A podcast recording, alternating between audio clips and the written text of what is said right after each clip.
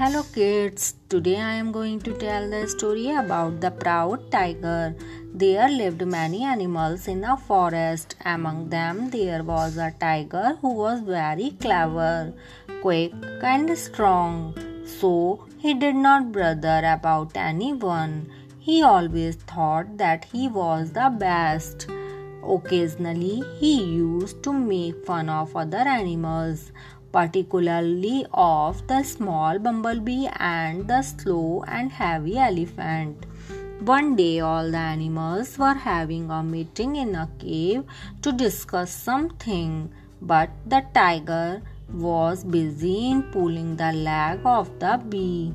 The elephant was not there because of the rude behavior of the tiger.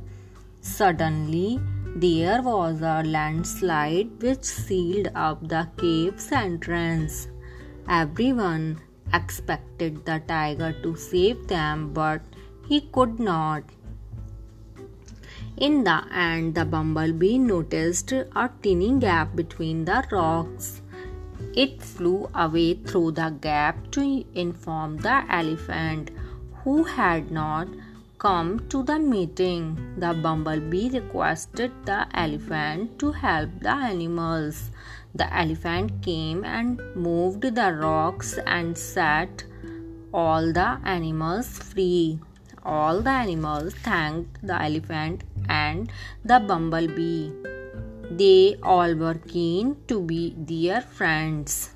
The last animal to leave the cave was the tiger shamefacedly. He learned his lesson, and from that day he only saw the good in all other animals.